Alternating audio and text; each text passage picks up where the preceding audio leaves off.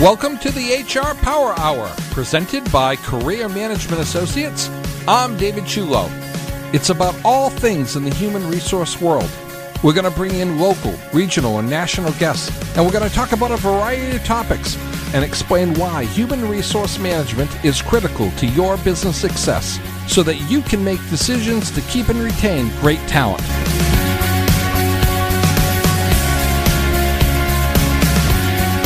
Welcome to the HR Power Hour, presented by CMACareer.com and Verrill-Law.com. I'm your host, David Ciullo, and today our guest is Dave Cafaro. He's the author of a book, Leading from Zero Seven Essential Elements of Earning Relevance. Dave, welcome to the show. Pleasure to be with you, David. You know, leading from zero. Well, when I think about leading from zero, I think about someone who may have not had a lot of skills. Maybe someone who is taking over for an organization or a, a, a, position, and they don't necessarily understand where they need to go from here. Tell us a little bit about the topic. Tell us a little bit about um, the relevance to the audience today. So that that concept, the way you described it, I think is is really good. But what I'm encouraging with this book is that wherever anybody is in their leadership journey, that they always take that mindset of starting from zero. So it really comes from the accounting practice of zero based budgeting. And the concept there is that every time you do a budget, you don't assume that what happened in the past will happen in the future. So you don't assume a baseline of expenses, you don't assume a baseline of revenue. And so this concept says that leaders have to influence their organization to earn and sustain relevance with their stakeholders, with their employees, with their customers, with their partners every single day. You can't assume anything. Just because people loved you yesterday, they loved your organization, they loved the products you built or whatever you did, doesn't mean that they're going to love you tomorrow. So you have to keep re earning that and you have to sustain that. You know, we talk about this a lot when we talk about leadership 101 is the fact that emotion plays a key role in people and every day you're bending and twisting and um, sometimes leaders deal with the challenges that emotion bring because you know your phone can have a text come in and suddenly you are in this great mood and it changes instantaneously. Or that you're dealing with something that you think is the way somebody was happy yesterday and today it's a different set of circumstances. Does that fit into the category you're talking about Absolutely. In fact, that sort of leads into what I call this new paradigm, right? This operating model, which is built on some basic assumptions. The assumptions are that, first of all, the world is always changing, right? So the concept you can never put your foot in the same river twice, acknowledging this dynamic nature of the operating environment and that things are in perpetual motion. That's just the nature of business. And that also, in order to sort of operate effectively, we have to recognize that we're competing for valuable resources. So we can't assume part of this sort of leading from zero concept is that resources are in demand and we're competing, whether it's human resources, intellectual capital, physical capital, financial capital, there is competition. And so we must earn and sustain relevance to be a player in, in accessing those valuable resources but also sort of what goes along with this perpetual motion nature of business is that disruption is part of the nature of business. There will always be disruptors coming into the marketplace, whatever the industry is. And so we've got some choices to make on how we navigate that ongoing disruption. It's an expected condition. The next element of this paradigm is that stakeholders are always going to expect more of the organization right? So, what was good enough yesterday, whether it's the quality of a product, whether it's the price, whether it's how quickly you can deliver things, it's not going to be good enough tomorrow. So, we've got to continually reassess this reality that people are going to expect more. It's the same with our customers, with our employees, with our other partners. And then finally, to sort of wrap it all together, we have to continually look for better ways of doing things.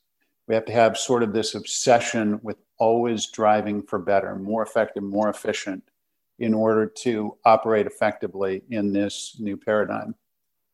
Well, let's punch back for just a second in regards to employees, because I think you're absolutely correct in all aspects of this is that things change and being innovative and being able to stay ahead of the curve is absolutely part of it. HR has certainly dealt with over the course of the last year and maybe a quarter here, a year and a half, as we think about COVID has changed the dynamics of how people have expected or what they've expected. We had a demographer in here that talked about how technology has changed by 10 years in one year. The amount of technology knowledge that we've had to adapt to, change to, the way that we work from home, the way that is expected of from our employer or even even our benefits or our way of work each and every day has changed.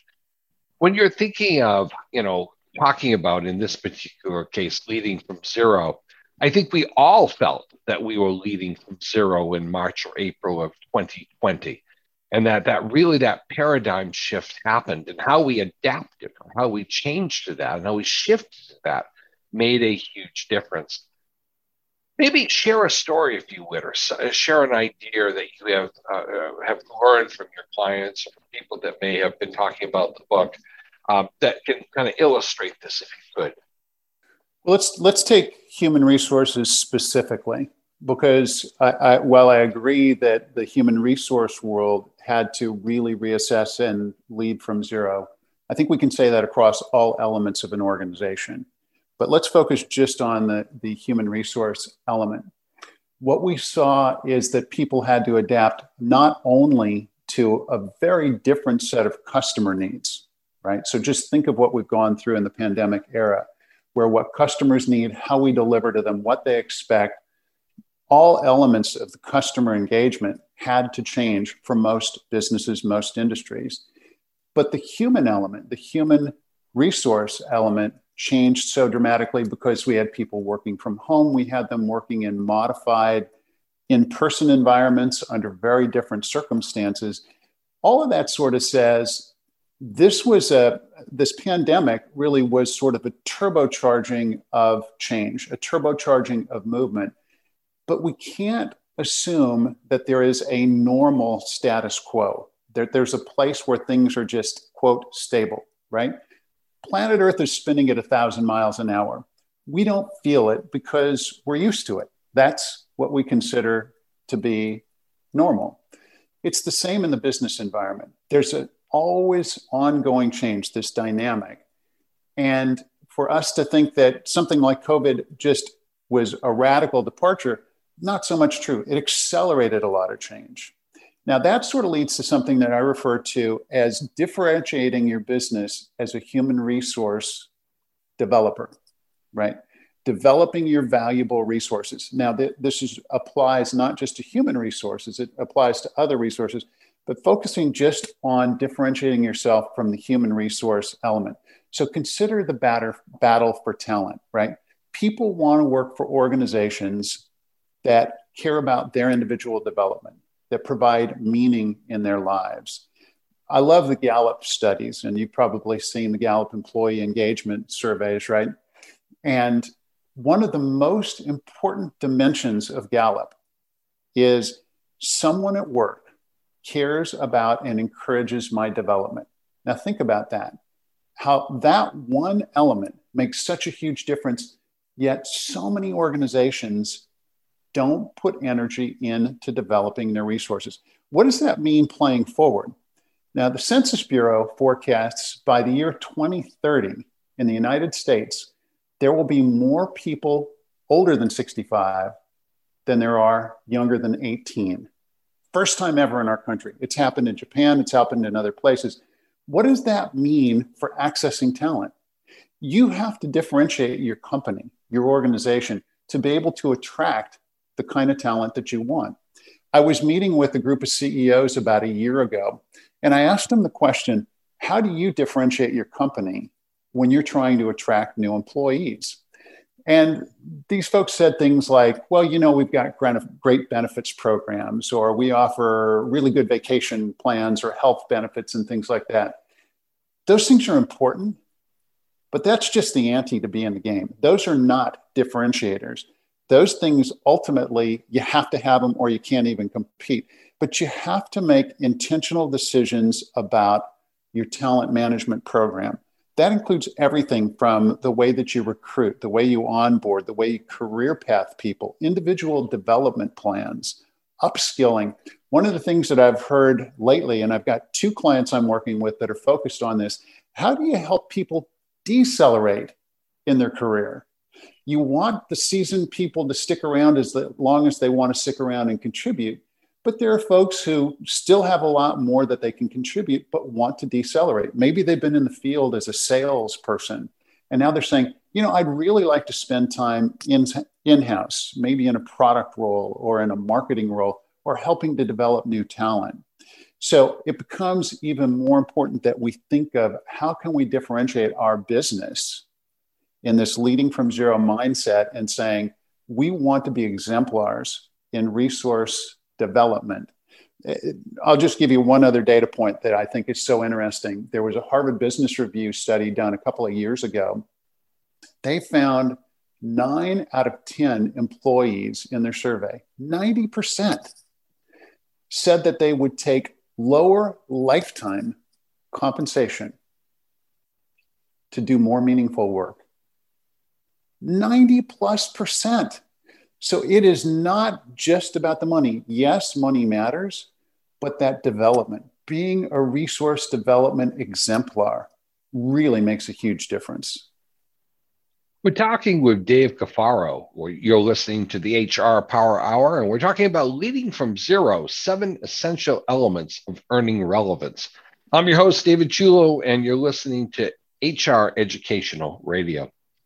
You know, Dave, you talk a lot about the um, the change that's happened, but the the human condition, right? The human need to achieve, the human need to be more than just what you are, the human need to have a feeling of accomplishment. And you are right. I've seen a lot of the same surveys people talk about all the time. They go to work to accomplish something. They have a feel of of, of success. They have a idea of, of um, doing something that is right. And certainly that has changed over the years, even today, from a generational standpoint, you know, uh, doing it for not only yourself, but the company now to the community now to the whole planet, right? We've, we've accelerated our growth in terms of what we have from an expectation of a company perspective. Well, we're looking at, at, at a leader today, and we're saying to ourselves, well, this is a new strategic paradigm. This is a, a we have to think about it from zero each and, and every time. That can be exhausting. That's difficult. That's and I, you know, I talk to a lot of leaders. You talk to a lot of leaders over the last year. People are tired. That's just true.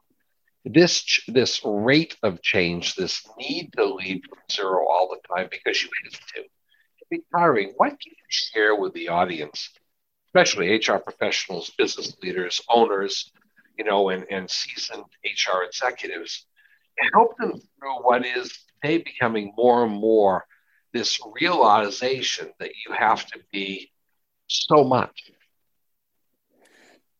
That's such an important aspect of leadership. And, and I'm glad we're having this discussion because there were years and years in leadership research where it was about the external part. This is about the internal part, the self. And leadership truly is a holistic experience. And so, self care, taking care of yourself, getting that mindset clear about who you are, what your purpose is, what you're there to accomplish. There was a time when you would look at that kind of topic and you'd say, oh, yeah, that's just the touchy feely stuff. The fact is that we're humans, we're emotional human beings. And so you've got to speak to that stuff. You've got to recognize that in yourself, which means you've got to do things like take time for renewal, for reflection, for grounding. I have a chapter in the book that's that's about sustainability. And it's about sustainability in the context of leading from zero, sustaining the mindset that every day starts from zero. One thing that's fatiguing is when we sort of have this internal fight about, okay, I just need to hold on until I can see light at the end of the tunnel. until things stabilize, until things get back to normal. The fact of the matter is, we have to have this sort of unceasing redefinition of normal because normal is new every single day. So it's about sustaining this mindset, and it's on us as leaders to recognize that our organizations and we as leaders have to re earn and sustain relevance every single day with the organization.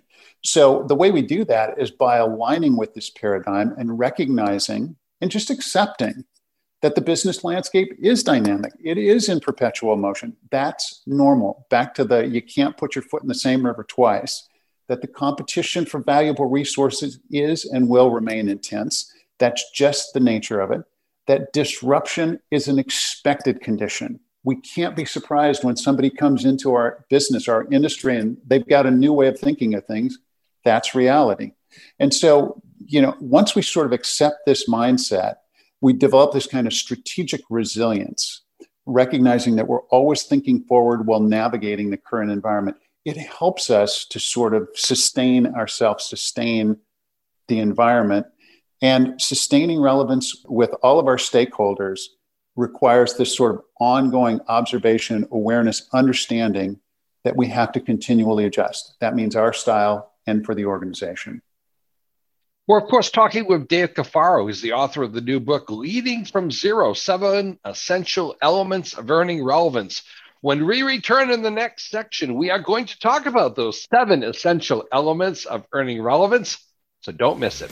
You're listening to Education HR Radio on the HR Power Hour on News Talk WLOB 100.5 FM, and we will be right back. In today's highly regulated climate, customized HR solutions are needed more than ever. Career Management Associates can partner with your existing HR department for projects or even serve as your outsourced HR team. From compliance and compensation to investigations and employee relations, CMA provides you trusted HR solutions. Call 207 780 1125 or visit cmacareer.com. At over 150 years old, Verrill has an illustrious history with more than seven generations of legal expertise. With more than 130 attorneys across seven offices from Maine to Washington, D.C., Verrill serves clients across the country and around the world. HR professionals, business leaders, and in house counsel count on Verrill as one of the premier labor and employment law practices in the Northeast. Contact Verrill at verrill-law.com. That's verrill-law.com. And we're back, and you're listening to the HR Power Hour presented by CMACareer.com and Verrill-Law.com. I'm your host, David Ciullo, and you're listening to HR Educational Radio. And today, our guest is Dave Cafaro. He's the author of the book Leading from Zero Seven Essential Elements of Earning Relevance. During the first section, we talked a lot about a new strategic paradigm. And now we're going to talk about those seven essential elements of earning relevance.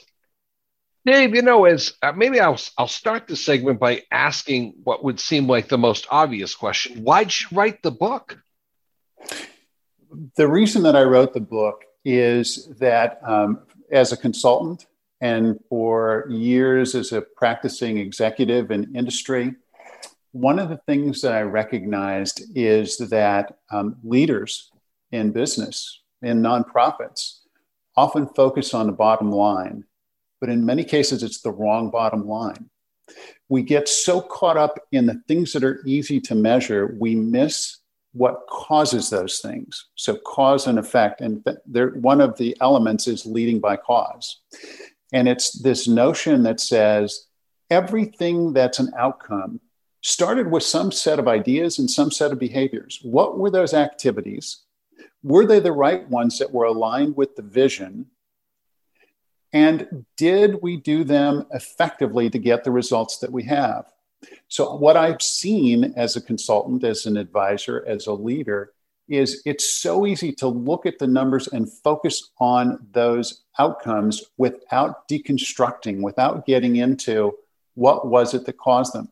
Now, part of the philosophy in the book is that everything is an outcome of this set of choices, the way that we earn relevance with our employees, with our customers, with our other stakeholders. And let, me add, David, the definition of relevance in this setting, it's about pertinence, it's about meaningfulness, it's about importance to employees, to customers, to other partners, and so forth. And relevance has a finite shelf life. It doesn't last forever. One mistake that's so easy for companies to make is losing sight of that and thinking, we've got it, we're there.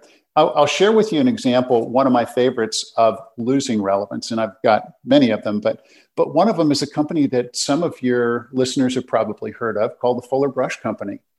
Old company had started in Great Bend, Kansas in 1906, making home cleaning products. They were one of the first door to door salespeople companies. They had terrific sales growth throughout the 20s, 30s. By 1960, which was really when they were in their peak, their sales in 1960 dollars were about $100 million, so close to a billion dollars in revenue today. Good sized company. What happened though think about late 50s, early 60s. Now, their model was they had Fuller Brush salesmen that went door to door, primarily calling on the lady of the house to sell their cleaning products. Well, in the late 50s, early 60s, more and more women started working outside of the home. Families and the ways that they interacted during the day were different. And so the door to door sales model calling on the lady of the house didn't work quite so well. The world was changing around them, and they kind of missed that. Now, at the same time, there's this great HR element to this. They were still recruiting Fuller Brush salesmen when the talent pool they were drawing from was changing. There were more and more women in the job pool, and they weren't hiring them. So think of this their customers were changing the sales practice was changing, the talent pool was changing. They didn't recognize that and they failed to earn and sustain relevance. Now, at the same time that they were starting to decline, there was a startup company. And this company said, We see something that's different here. We see, first of all, access to a new talent pool we haven't drawn on in the past. So they started hiring women and lots of them. And they changed their sales model and they said, we want to be available when and how people want to access us. So we'll make appointments to go and see our customers. And it worked amazingly well. And that company was called Avon. And they had great success because they listened and understood the shift going on. They were able to earn and sustain relevance. Unfortunately, it didn't work out so well for the Fuller Brush Company because they did not recognize this cause and effect equation that in order for them to have financial success, they had to earn and sustain relevance with employees, with their customers across the board. You know, it's a great example of, of from an HR perspective of looking at talent in a different way. I mean, today we're having a very similar situation where we can't find great talent, or at least if you listen to the pool of, of talent is challenged. I mean, there are plenty of people unemployed. It's just they aren't matching up to the talent needs of the organization. So HR is again, and, and leaders are again needing to be creative, to be innovative, to look at other ways to hire talent, other ways to do it. And certainly, in fairness, technology is also a big piece of that with AI and robotics that are coming in in, in different ways.